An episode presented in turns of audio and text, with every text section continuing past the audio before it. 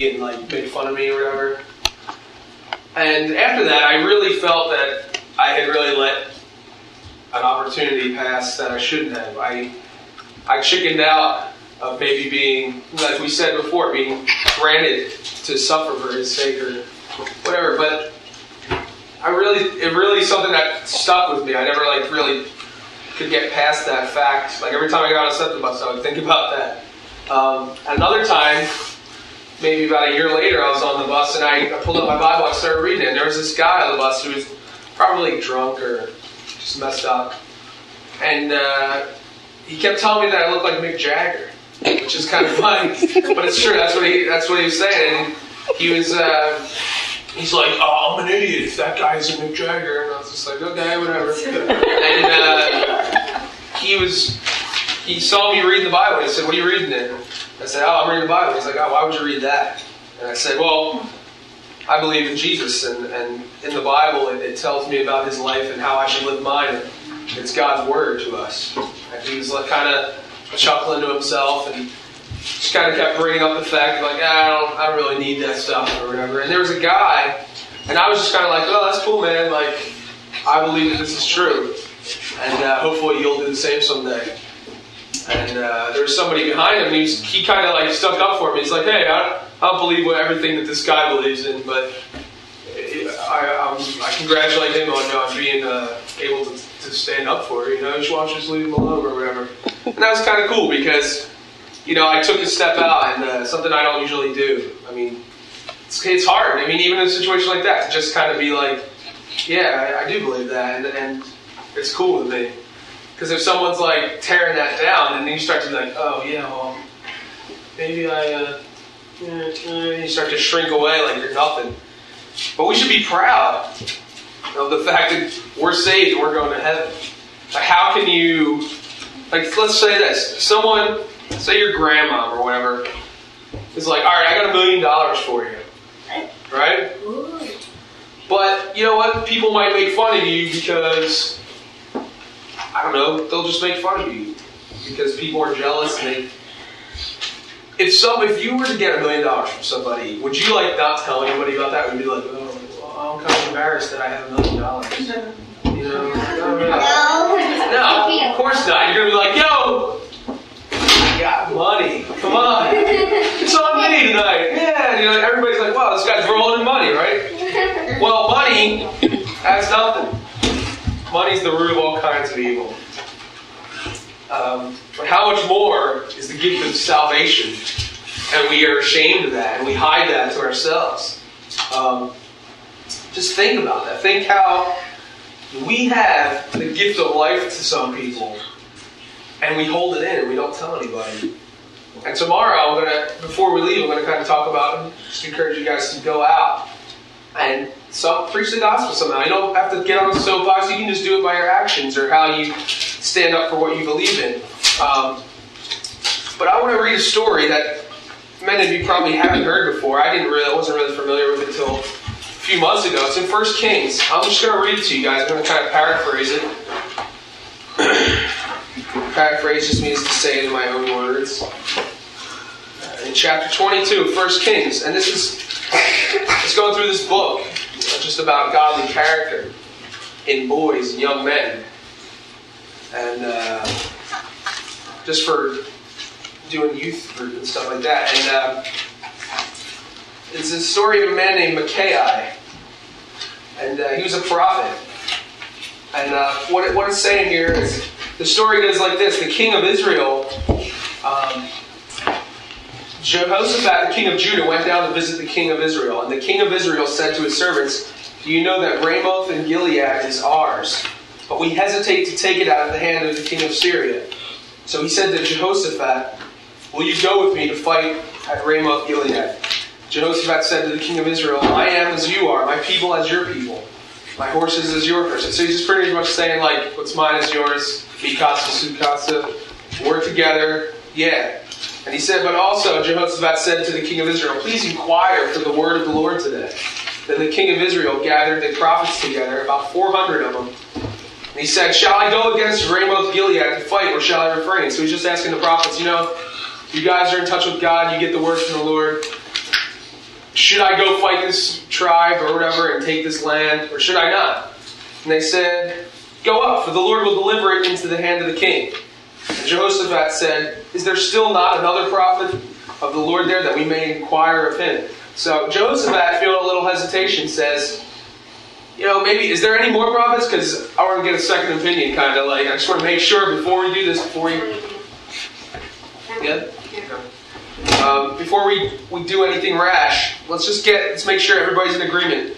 So the king of Israel said to Jehoshaphat, There is still one man, Micaiah the son of Imlah, by whom we may inquire of the Lord, but I hate him, because he does not prophesy good concerning me, but evil. So he said, Yeah, there's this other prophet, but all he ever says is bad stuff, because, you know, so I don't like him. Even if it's true, he's saying bad stuff about me, I don't like this guy, so I'm not going to listen to what he has to say. Jehoshaphat says, Let not the king say such things. And the king of Israel called an officer and said, Bring Micaiah the son of Imlah quickly. The king of Israel Jehoshaphat, the king of Judah, having put on their robes, let's skip down. Now Zedekiah the son of Chenaanah had made horns of iron for himself, and he said, Thus says the Lord, with these you shall gore the Syrians until they are destroyed. And all the prophets prophesied so, saying, Go up to Ramoth Gilead and prosper, for the Lord will deliver it into the king's hand. Then the messenger who had gone out to call Micaiah, this is I want you guys listen to, um, spoke to him, saying, Now listen, the words of the prophets with one accord encourage the king. Please let your word be like the word of them and speak encouragement. And Micaiah said, Listen to this. As the Lord lives, whatever the Lord says to me, that I will speak. Then the king came to the king. Then he came to the king, and the king said, Micaiah, shall we go to war against Ramoth Gilead, or shall we refrain? And he answered him, saying, Go and prosper, for the Lord will deliver it into the hand of the king. So the king said to him, How many times shall I make you swear that you tell me nothing but the truth in the name of the Lord?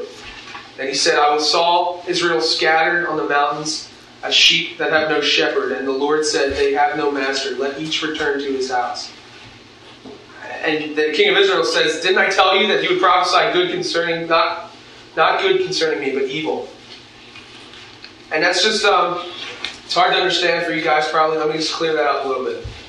Micaiah was this guy who was being pressured into telling the king what he wanted to hear instead of telling him the truth that he got from God. And he was the only one that was really in tune with God. Later on, he says that um, the Spirit, the Holy Spirit, gave a, a, false word to these prophets to persuade Ahab to go up because he was he wasn't in the Lord's will, and Ahab ended up dying in battle. And that, that's kind of like a stretch, but you think about it, there's 400 men saying one thing, and Micaiah is the only one saying something different. He's the only one that's telling the truth to this king. And that's kind of a cool way to think about it. He's standing up for what you believe in. He wasn't ashamed. Um, my notes are kind of scattered, so I'm trying to look through this. Uh, let's go to Philippians chapter 1. Philippians. Philippians.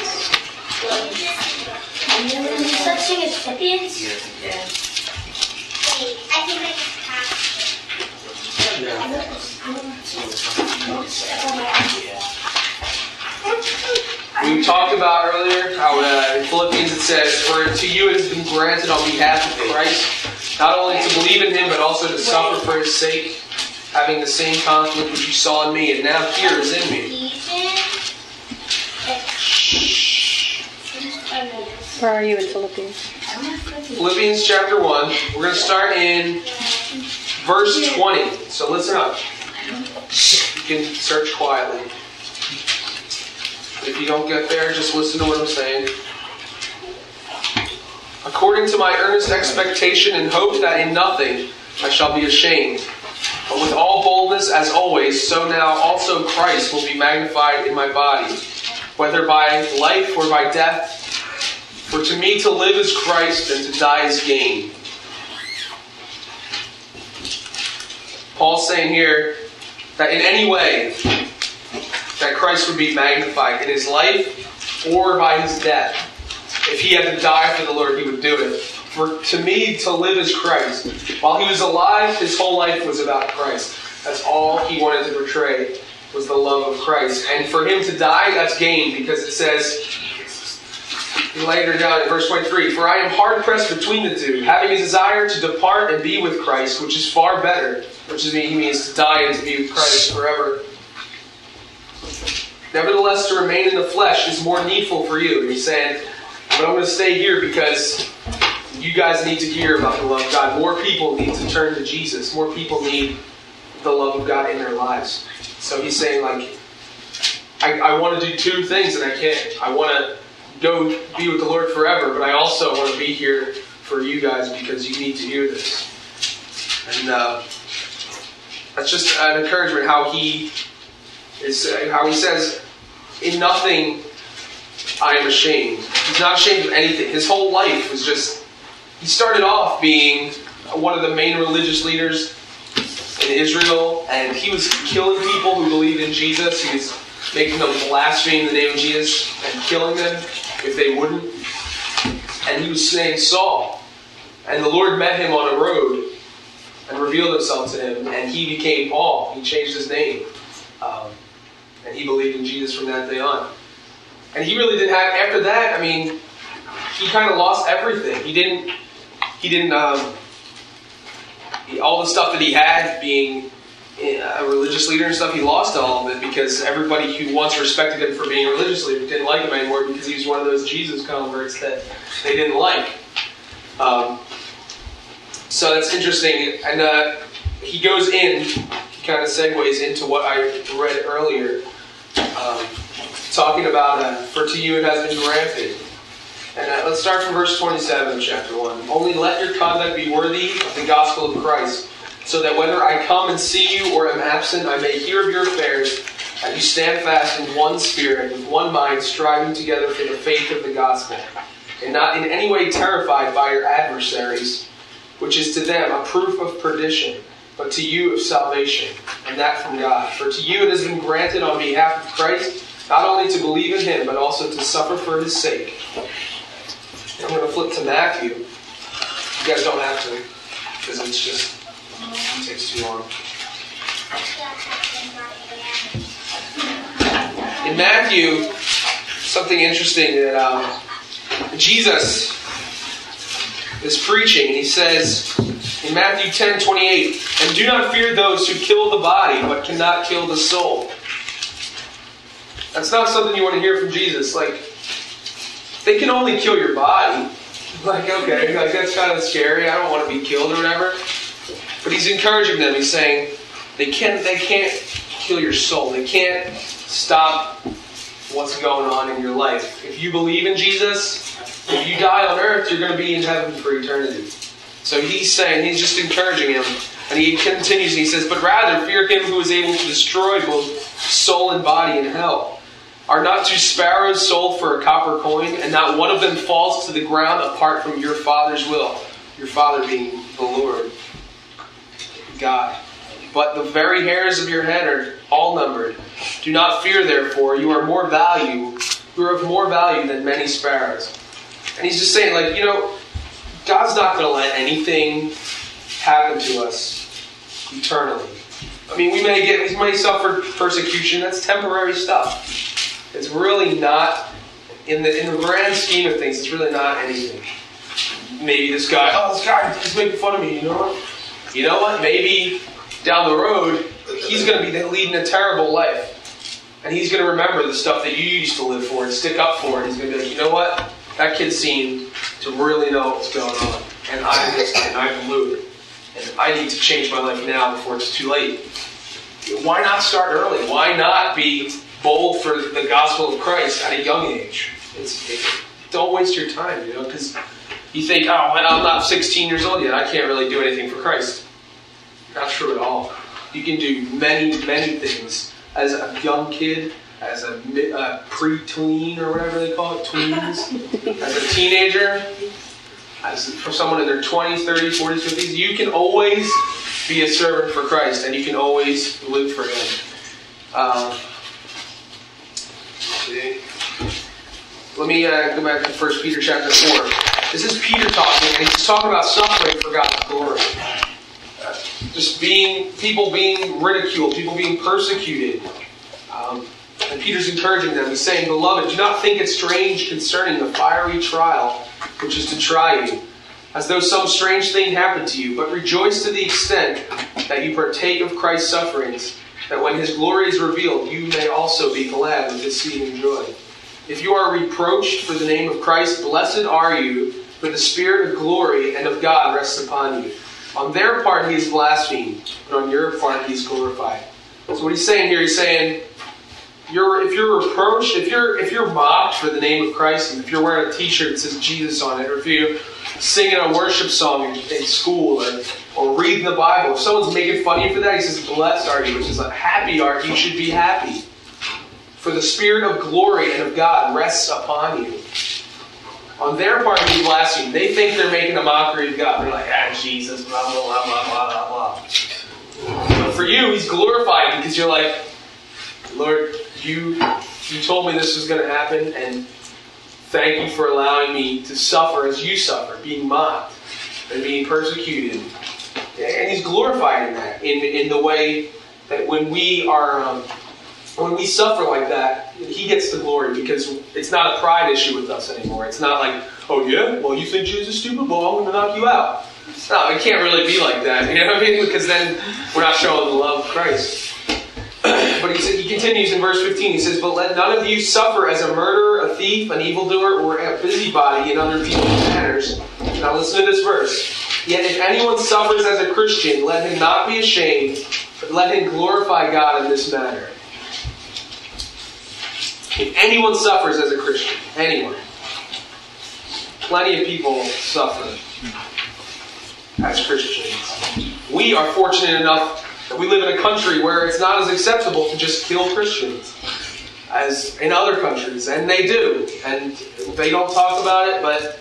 And we think that uh, that's, that's only something that happens back in the Bible times, people getting killed for the faith. And no, it's not true. There's a book, there's tons of books about martyrdom and uh, all these people that have just really stood up for the Lord and have been killed for it. Um, at the Bible study two weeks ago, we read through some Jesus, some of the book, uh, the stories in the book Jesus Freaks, which is all about people who died for their faith in Jesus. And he's just saying, let them not be ashamed. If someone's making fun of you, you're like, oh man, I can't believe I believe in Jesus. This guy's making fun of me for it. Why, am I, why am I putting myself through this? You know what? Don't be ashamed. How can you be ashamed of someone who is the exact opposite of shame? Glorify God when you're being persecuted for that stuff. And I encourage you guys, you know, stand up. If you really believe, that's why I had that study before. If you really believe the gospel, 100%, you believe that Jesus came, He died, He rose again, and we're going to be with Him if we confess with our mouth and believe in our heart. Then don't be ashamed of the gospel. It says on that right there. That's the verse. If anyone ashamed of me and my word, the Son of Man will be ashamed of him when he comes in his glory. We don't want to be that person that's ashamed, that God's ashamed of when he comes in glory. Um, let me go to 1 Corinthians 9 really quickly. I don't have it right there.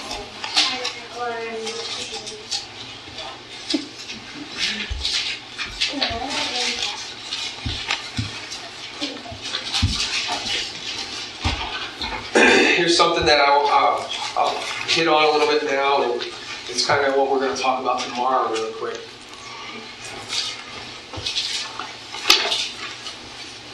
In chapter 9 of 1 Corinthians, Paul says, Even so, the Lord has commanded that those who preach the gospel should live from the gospel. So, if you guys, if you, you really want people to get saved, you want to tell people about the good news, you can't be living a life that is the same as these people that need the good news. Like, you can't go to someone who's like, I'm in adultery or whatever, and be like, yo, man, you need to get Jesus, so we'll fix you, and you're in adultery yourself. Like, that doesn't make sense at all. Or if you're just being wicked, you can't go to someone who's wicked and be like, oh, Jesus changed my life. No, he didn't. Look at your life. It's exactly the same as it was. So what Paul's saying is, even so, the Lord has commanded that those who preach the gospel, if you're going to preach it, you got to be living it. You got to be living what the Word of God says. You can't be telling other people to do something that you're not doing. like I said um, a couple weeks ago, uh, you can't give somebody you can't reproduce what you don't already produce. Uh, we can't uh, reproduce people in the body of Christ if we're not producing fruit ourselves. So um, it's kind of that same idea. Uh, in verse 16, Paul says, For if I preach the gospel, I have nothing to boast of. For necessity is laid upon me. Yes, woe is me if I do not preach the gospel. He's saying it's necessary. It's it's a necessity for him. It's been laid upon him. It's like a burden. He has to preach the gospel. There's no question about it. He doesn't like think like, oh man, I'm not going to preach the gospel today. You know, because I, I, just I don't feel like it. Yeah, I was going to sit home and. And I'm not saying you have to get up and, and, and put a soapbox down and, and go out into the middle of town and preach the gospel every every day. We can preach the gospel with the way we love, with the way we act, with the way we show ourselves approved to God. Um, so I just encourage you guys, you know, Jesus had no problem being put to shame on the cross.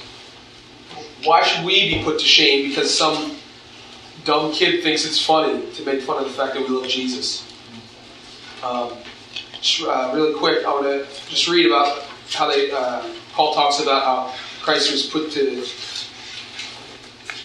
not put to shame, but he was he suffered for our sakes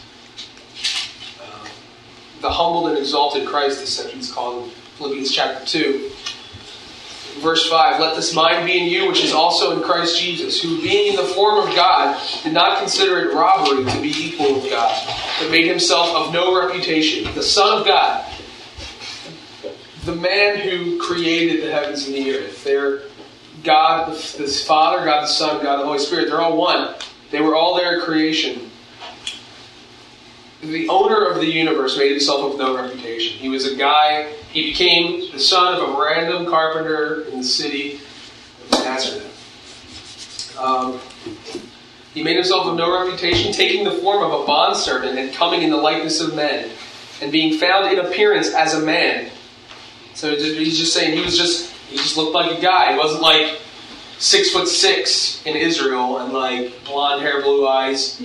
He wasn't like standing out. He was just like it would be like, um, I don't know, which one's Jesus? No one would, no one could tell who he was. He was the same to everybody else because they didn't want people. He didn't want people follow him because he was the best looking guy, because he was rich, because then they wouldn't be following him for the right reasons. So he says, and being found in appearance as a man, he humbled himself. Humble is another word for shame. It's another. Um, it's a, a synonym for the word shame. Is being humble. He humbled himself and became obedient to the point of death, even the death of the cross. Therefore, God also has highly exalted him and given him the name which is above every name, that at the name of Jesus every knee should bow, of those in heaven and on those of the earth, of those under the earth, and that every tongue should confess that Jesus Christ is the Lord, to the glory of God the Father. He did all that for that reason. That everyone would be able to confess with their mouth that He was the Lord and that they would be saved. Uh, let me just read one more scripture. It's in, uh, where did I put it? I think it's in Galatians.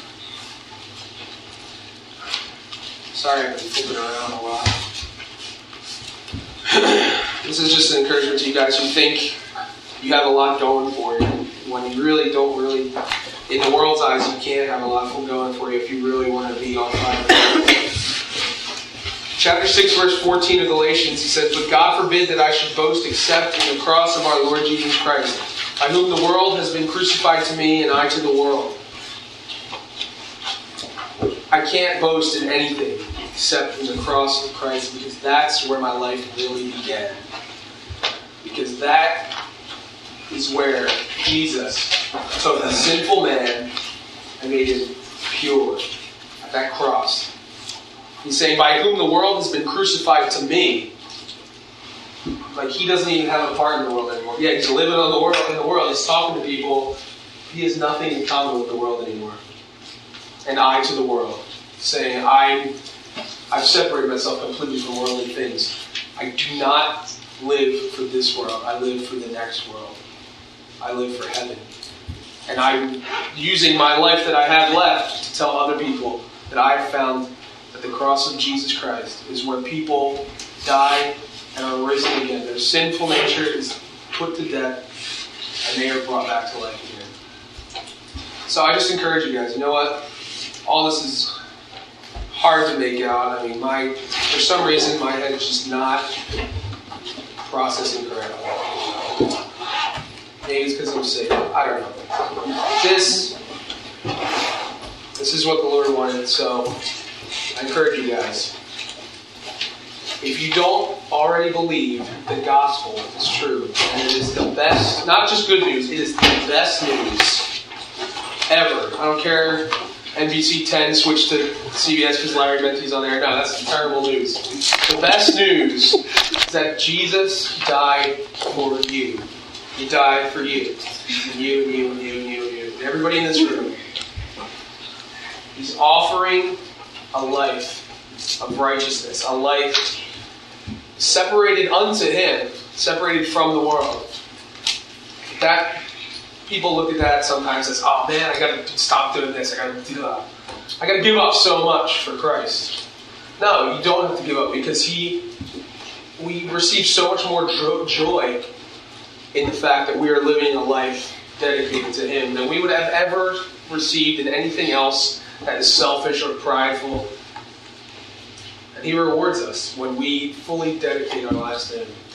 So I encourage you again stand up for the Lord. Tonight we're going to hear from a couple people that have, have been put to shame, I guess, by people or just have been stand up for what they believe in and, and been mocked for it. Um, so if you don't feel like you're ready to stand up and be bold for the Lord, come talk to one of us. Come talk to Mr. Acker, my mom, and um, Mickey's talk to us. We want you to feel confident in the gospel so that you won't be ashamed anymore. And that you will be so bold that if someone says, Oh, you believe in Jesus? That's crazy. You're insane. Like, I was because I didn't believe in it. Now I believe in it. And I'm the sanest person ever because I am focusing on the truth. It's unquestionably true. The gospel, the good news, un- there's no questions. It's true, and I know it, and I feel it in my heart. And if you want to feel that in your heart, you just need to believe and confess with your mouth that Jesus is the Son of God. And if you guys, if there's somebody in here that hasn't done that and you want to, I'm just going to pray now. You can pray quietly in your heart, and if you pray for the first time, you can uh, you can tell one of us, and then we'll, we'll be so happy that you decided to make this gospel, this good news, your life right here. You, you made it your news. Made your good news. And you took it into your heart. And you accepted Jesus. So let's pray. and uh, anybody who wants to really just accept Jesus as their Lord and Savior for the first time, you guys can pray after me. Lord, I just thank you for this time. I thank you for just being faithful to us. Not being ashamed of us, even though we are sometimes ashamed to be called your sons. God, you're not ashamed God. And Lord, we thank you just for what you've given us. And Lord, I pray that anyone in this room that has not really brought Jesus to be the Lord and Savior in their lives, Lord, that you would bring them to that point, God, that they would be ready to make you the Savior, to make you the Lord of their life. And God, I just pray that they would just confess with their mouth and believe in their heart that you are the Son of God and that you died for them, that you were risen by the power of God, Lord, that they would be saved. Just ask for all these things in your name. Amen. Amen.